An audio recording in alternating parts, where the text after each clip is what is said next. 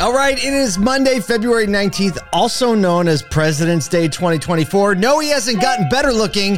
Today's host is Daniel Govar, not Kyle Mountsier. So let's get into the show. Hopefully he did though. Hopefully he got better looking while he's on vacation. I usually feel better looking when I come back from vacation. Absolutely. I don't Feel know. good, look good. It's not because I ate better or exercised more. It's an inside thing. I feel better on the Where inside. were you guys running? Who was chasing you at the end of that sequence there just now?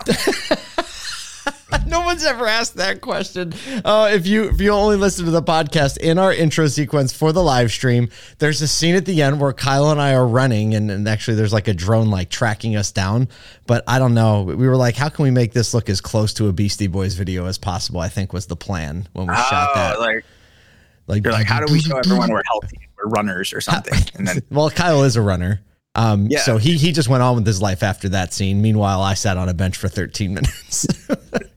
oh man. Well, today is President's Day, so we know the auto industry. I mean, like if you work for a bank or the government or a school, right? You're not doing anything today. But if you're in the auto industry, you're working double hard today because President's Day, right? Like is a day where what do we do, Daniel? Like we do. I mean, I think if you're I think if you're on in New England, this is an extra big day.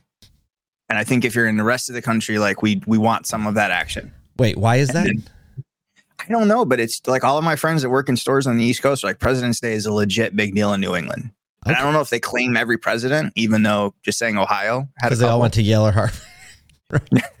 well, ultimately they had to go to the East Coast to be the president. I don't know, but there's, I think this is, you know, it's any any opportunity we've got for for some retail vacation. This is the one that we want to hop onto. Okay. Well, there you go. Well, hats off to you in New England. Share some of that love with the rest of the country.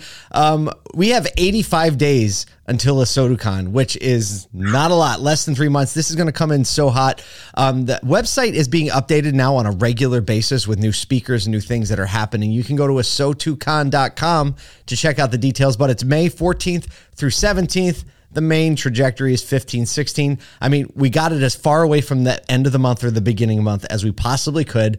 Dead center in the month. We have a few awesome things going on. A partnership with Wokan. They are doing a breakfast event on the 15th in the morning. We also have a pretty great breakfast event happening on the 16th that we're going to be announcing very soon. Um, and so, cool. look, if you haven't gotten your tickets yet, still early bird pricing. Now is the time to get them. If you want to be a sponsor or participate in the event, um, let us know sooner than later because like the booths are filling up, um, the special lunches are filling up, and all the other things that kind of we, we think of the the show in like an activation mindset. So it's some really interesting opportunities. We're bringing Pitch Tank back, so if you're a, a sponsor of the show, you can have an opportunity to actually pitch from stage. Um, because I mean, Daniel, you can weigh on in on this, like we believe that dealers want to hear the pitch when they're at an event. They just don't want to hear it over 45 minutes unless they're really interested, right? So, I mean, Right. three minute pitches, And- right? And the good thing, I mean, you know, if you haven't seen content from last, so look, I don't. Let's, let's be real. I don't get a dollar whether you go to ASOTUCON or not, right? I- it's you know like- what? I'm going to give you a dollar if someone goes to ASOTUCON. No, no, don't. That way, no, no, don't, don't. no, you can't say I that anymore. I'm keeping my amateur Stop. status. Yeah. I, but I think if you talk to people that went there last year, like you'll you'll find out this is really not this is not the main point of being a pitch fest. This is not a vendor fest. This is truly collaboration. And you talk to other dealers that are like minded there. You'll talk. Yeah, honestly, you talk the vendors there too are like minded. Also, they're about actually moving you forward, about hearing your feedback, what you have to say, good, bad, positive, neutral, whatever. And it's not you know it's not just a one way street. And it's definitely you the the borders, the the lines, silos. Whatever they kind of melt when you're there. I So think that's true. probably the best way for me to put it. That's a gr- that's a great point. Um, just you can tell, like you know, when you're around like the energy of the people, that you're like, oh, we see things the same way, and all of a sudden it takes out the Right. first like six steps of relationship because you're already like, hey, like we already trust each other with with this, and people just start sharing. We actually we'll talk about it once the the feature is released. There's a major tech company that we know that a feature and report that they built into their system actually synthesized at a session at ASOTUCON last year regarding fixed operations. We'll talk about it once it like kind of comes full circle. But we started saying like the next innovative ideas in automotive are born at ASOTUCON. So because of the ease of the conversation that you have there, right? And it's like you're wandering through the desert, and all of a sudden you see someone else, and they speak your same language, and you're like, we're we're not the same tribe, but like you, you speak the same language, and that's that's definitely what it felt like. And this year at Pitch Tank, we're also going to be giving out um, overly ripe fruit to the audience. Um, so that's actually a, a new dynamic. It's very it's a it's an activation. And we're, and It'll we're be immersive for the people on the pitch tank. Let's put it that way. and we are going to roll all the camera footage in 240 hertz super slow mo, so that when when one connects, we're really going to get all the social all the social footage out of it we can. You really want to be able to see it. Yeah. Oh, well- I mean, my contribution. There you go. Well, we appreciate that. Um, we're also this week going to have an ASOTU Edge webinar. This is our quick shot webinar webinar forecast, 20 to 30 minutes, not 50 minutes, and it's just moving and it stays lively. We're going to be with our friends Upstart Auto Retail. Um, talking about the results of a hundred dealer survey that they recently did. And, um, you know, Keyshawn Batts, head of customer success, is going to be taking us through all the insights gleaned from that. Dealers always want to know what other dealers think. This is a great time to do that. If you just go to our homepage, asotu.com, scroll down just a little bit, you'll be able to sign up uh, to be part of that webinar for free. Let's get into some news, shall we? All right, we have some special news because Daniel's the co-host today. Second story, but for the first story, um, I'm sure you have an opinion on this too. You have opinions. That's why you're on the show. We need opinions. Right. That's right. That's right. It's just like anatomy. Everyone's got it. Oh, I thought you were. people people do have opinions on anatomy too. All right, moving on. Dealers are facing uh, mixed results with the new IRS portal for EV tax credit transfers. Um, while some are smoothly navigating the system, others have hit technical snags, challenging their ability to offer the instant credits on. Um, EVs, putting dealers in kind of like a precarious situation. So some dealers successfully have used it online, uh, getting immediate tax credits. We talked a little bit about this last year. The government's already issued about 130 plus million dollars in rebates directly to dealers, but others, however, are facing some pretty significant uh, technical glitches, putting them at a disadvantage. Andrew Tang, operation manager at My Auto Group in Salinas, California, shared a two month ordeal where IR, the, there was a glitch in the system. It wasn't confirming that he was registered. And he said, it's like we're dead in the water, voicing his sentiment over uh, dealers struggling with these issues.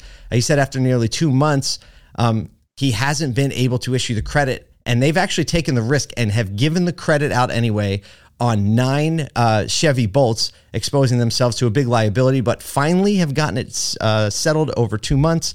Our friends at Mohawk Chevrolet, they had a unique hurdle. Uh, there was like uh, an issue over a character in their name. It was an ampersand that was in there, and uh, it's on their legal documentation. It didn't transfer to the portal, but they finally got that figured out. Um, one other dealer, Gary Pretzfeld, co-owner of Auto Trust USA, said he encountered a known error that prevented uh, the tax credits from coming through. And here's he, his quote: "The whole thing, it sucks and it's unfair," he says, and expressing his frustration over the. Uh, Was that just about the tax credit or just or was, was he talking about no, he did. maybe, maybe, but obviously, they pulled that quote from a general background? no. I don't know the answer to that. I think it's about the portal issue. Um, but Is obviously, anyone? I'm I su- mean, well, you- were- I'm were surprised that when you read it? 100, 130 million dollars have gotten paid out. I'm surprised about that. Yeah. Yeah. I mean, none of this to me is, you know, first of all, the bigger liability is to leave those Chevy Bolts on your lot, right? So, like, I mean, That- that's you're gonna, I would. I would think any any operator is doing exactly what they're doing and making the deal, right? And Mhm. you know, like make the deal and then you'll figure it out later. I don't think, you know, this is a government, an IRS function that's having only a two month delay. Yeah. Let- Let's call this a win. I, I think last when we covered the story last week on how much money they already paid out over it because we were talking about this in December. Like, all right, here we go. How's this going to go? Um, so I mean, it's certainly a lot different than cash for clunkers. Yeah, right. I mean, and, I think if everyone's comparing this to just the speed in which we got our PPP payments, Right. you know, that was the last time that we got money from the government. I mean, that worked that that came out, you know, very expeditiously. And this is just, I don't think too. First of all, if you're comparing this, I, I don't know everyone's different OEM, but the OEMs that I've had experience with, we, we're chasing down payments and incentives for longer than two months, right? So it's not. I don't think that's anything unusual. I don't think this is like, a, you know, all of a sudden the IRS can't find its wallet, Mhm. right? Like, Right. oh, there's. I mean, I was just, I was going, ah, geez, no, this is your turn, isn't it? Right? I don't think it's that, and I don't think that this is any. I don't think it's going to deter any retailer from trying to take advantage of it. And it's just unfortunate, but it's not. It's just not something that's uncommon. And I don't think two months is anything. We're still going to call that a win. There you go. Then, that, then we'll call it a win. I'm going to call it a win. Speaking of reta- retailers taking advantage of a situation, this one's Segue. specially for you. When I knew you were going to be the guest host, I was like, this is the story that's going in this morning. Mercedes Benz refutes claims of deprioritizing high end vehicles for cheaper gasoline powered cars, emphasizing a strategic balance between ICE, EV, and plug in hybrid models. Uh, due to actual market demand. The company allegedly told dealers at their NADA Make meeting that 2024 will be the year when they focused on lower price cars to drive sales According to one dealer who attended the meeting, uh, an exec stated, quote, last year was about profitability. This year is about sales growth. So Mercedes plans to introduce 25 new products in 2024, focusing on both core and high-end segments.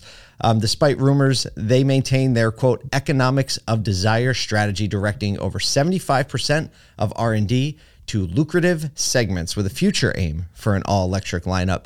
Um, and so here's the last quote uh, Mercedes Benz spokesperson clarified our long term strategy is to go all electric in the future where market conditions allow. Daniel, you spent a lot of years Makes in Mercedes. Sense. You understand it inside and out. Uh, what are they doing here?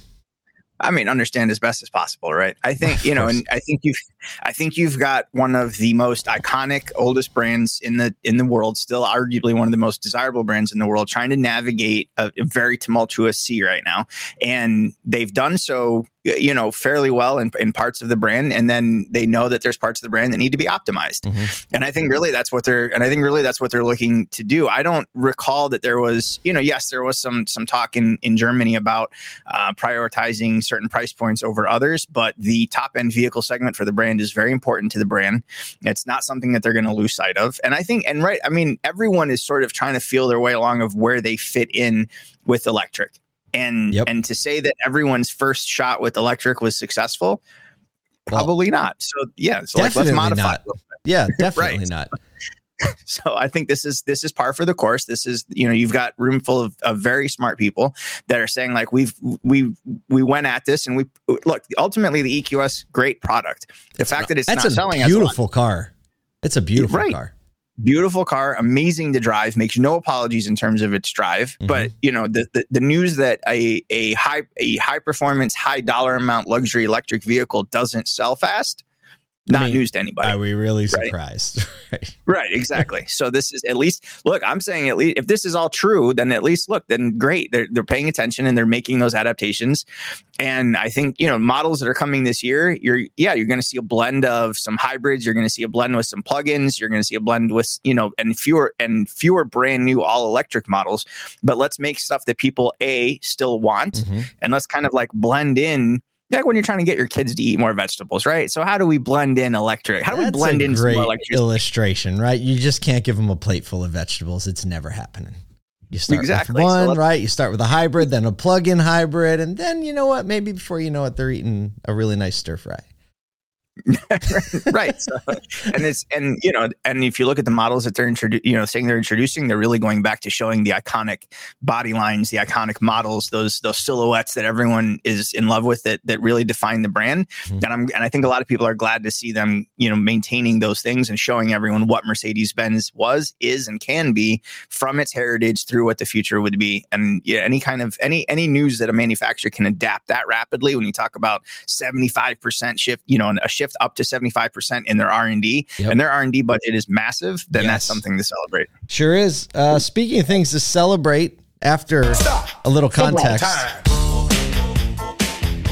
Won't sound like celebrating in the beginning, but we'll be celebrating the end of the story, I promise you. A recent report is highlighting the stark reality that almost no plastics can be effectively recycled, challenging decades of industry narratives and calling for accountability from the fossil fuel sector. Uh, despite a major, like we've been living in a major recycling campaign uh, for the last 15 years. The U.S. plastic recycling rate stands at a dismal 5 to 6%, with the report citing over 50 years of misleading practices by big oil and the plastics industry. So the industry defends its efforts, arguing that modern technologies are overlooked and emphasizes plastic's role in achieving sustainability.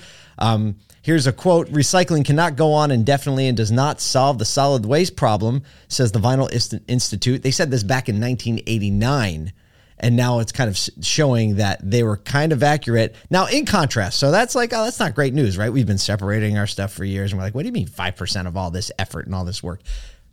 Here's the bright side.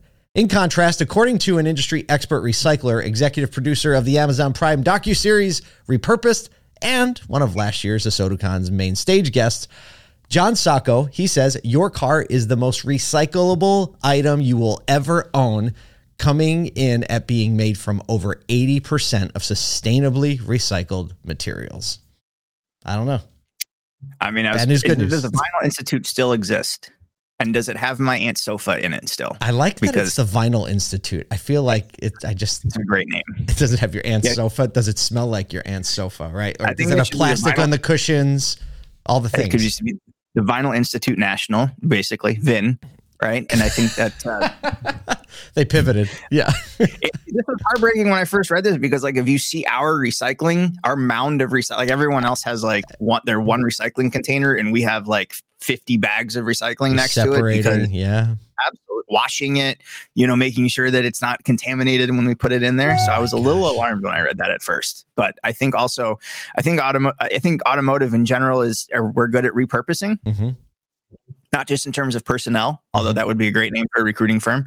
But I think that we're great at, at taking the materials that that are around us and being able to put them to better use. And so I think that, I, and I think that's actually an avenue that, in, when we're talking about sustainability in automotive, I really wish they would sell, they would, they would yell that louder. And how many things that we do repurpose, how many things that automotive uh, between dealerships and uh, and OEMs, how many things we do recycle and do try and upcycle and make them better for future generations. That that's definitely you're seeing that in cars today. It's funny. I'm not. I'm not going to make this as a as a political point, but the last two stories, both the one about actually, yeah, the last two about Mercedes shifting to you know items that people want to buy and making things profitably that people want to buy, and um, recycling things that actually make a difference and they're sustainable, aka they generate some level of profit to continue the sustainability. It feels like capitalism at work, right? Like capitalism isn't all good, but these are the principles I think that the auto industry is built on, which is why they want to put the consumer first in the EV conversation, which is why um, you know they pay attention, like you say, repurposing so much because d- despite the narrative, like I think when you start digging deeper, you realize that the principles that the auto industry is built on are largely ones that are good for everybody. And anytime nothing gets OEMs to listen to consumers better than when they stop spending money, Oh, And loud so and clear. Right? So any type of slowdown for that, if we've got people now that are listening, then that's great because they're not successful despite themselves. Yeah. So I don't think, and, and you're right. This is absolutely capitalism at work. This is why this is why we're in one of the greatest industries to be in, in the greatest country, because we do have the ability to make these types of adaptations that I don't think you're seeing coming as rapidly from other industries. Absolutely. Absolutely. Well, Daniel, it was great to have you on the show today. Thank you so Thanks, much for just contributing your experience and your wit and uh, just your handsome, good looks to the show today. We'll see you tomorrow for uh, a little bit of more than cars content. Thanks, guys.